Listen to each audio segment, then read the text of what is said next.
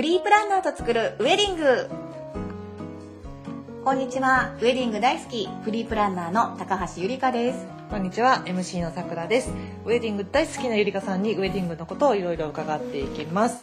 あのゆりかさんに今までの結婚式で素敵だったなって思うこととか、感動したなって思うことを聞きたいなと思うんですけれども、はい、最近はね新郎の結びの謝辞ですね。新郎謝辞一番最後にそうです。一番最後新に新郎が挨拶する。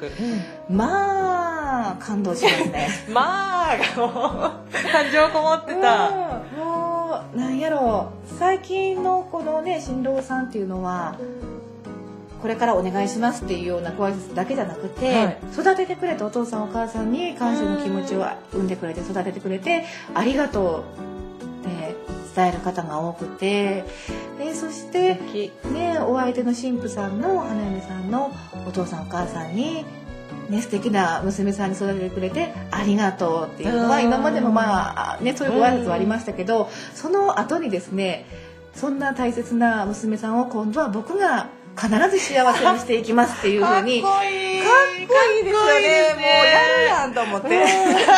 いつも心の中ではそう思ってる。そう。こうやっぱりあの普段はそんなに言葉もしない言葉にもしないしこうちょっと頼りないなっていうような方でもそうやって言い切るとやっぱりちゃんと考えてるんですよね、こう結婚式の相談とかをしてもうん。何も新郎が聞いてくれないという悩みもあるじゃないですありまか、すね。でも実は心の中頭の中ではうん。しっかりその先のことまでもそうですよ考えてね。くれてるう。ん。いやキュンとします素敵ね。素敵。男前やん。なるほど、まあ見せ場新郎の見せ場でもあるわけですね。ねうーんあとはい。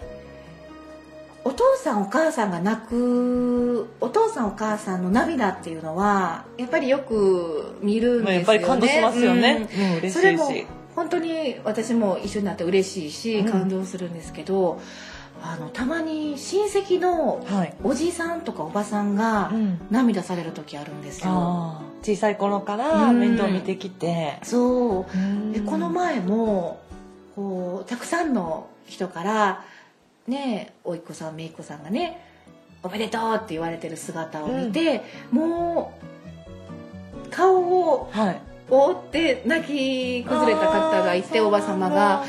だ。からすごい可愛がってこられたんやろうなって、うん。結構なの新郎新婦にうん。おじさんおばさんとのエピソードを聞くとあんまり覚えてないんですよねっていう方多いんですけど。逆におじさんおばさんからすると姪っ子甥っ子ってものすごい可愛いので、生まれた時からねそう生まれた時からもう見てるんだから、ね、すごくいろんな思い出も覚えてるし、ねまたちょっとお父さんお母さんとは違う感覚の、うん、お気持ちで特別な気持ちで出席されてるんやなっていうのが改めて、うん、思いますね。結婚式はまあ自分たちのそういう出発の区切りで、うん。自分たちのためにあげるものでもあり、うん。来ていただく人のためでもあるっていうことですね。そうですね、うん。もう来る方全員が特別な思いで来ますから、うん確かに。一人一人が主役ですよね。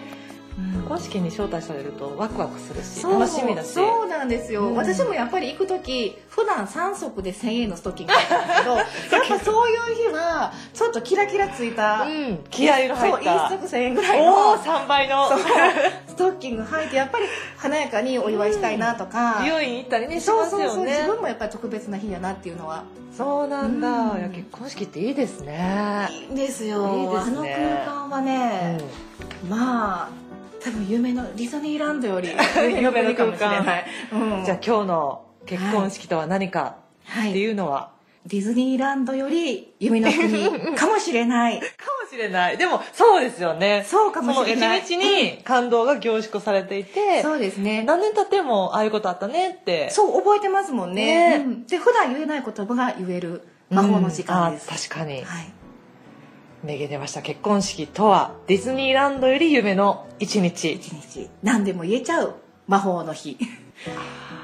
婚式がしたくなったそこのあなたぜひフリープランナー高橋ゆりかで検索してみてください。今だとですね、はい。あの来年の春に制約していただいて、秋挙式の方はい。を募集そうですね。しているということです、秋挙式以降の方楽しみですね。はい。お待ちしています。フリープランナーと作るウェディングでした。ありがとうございました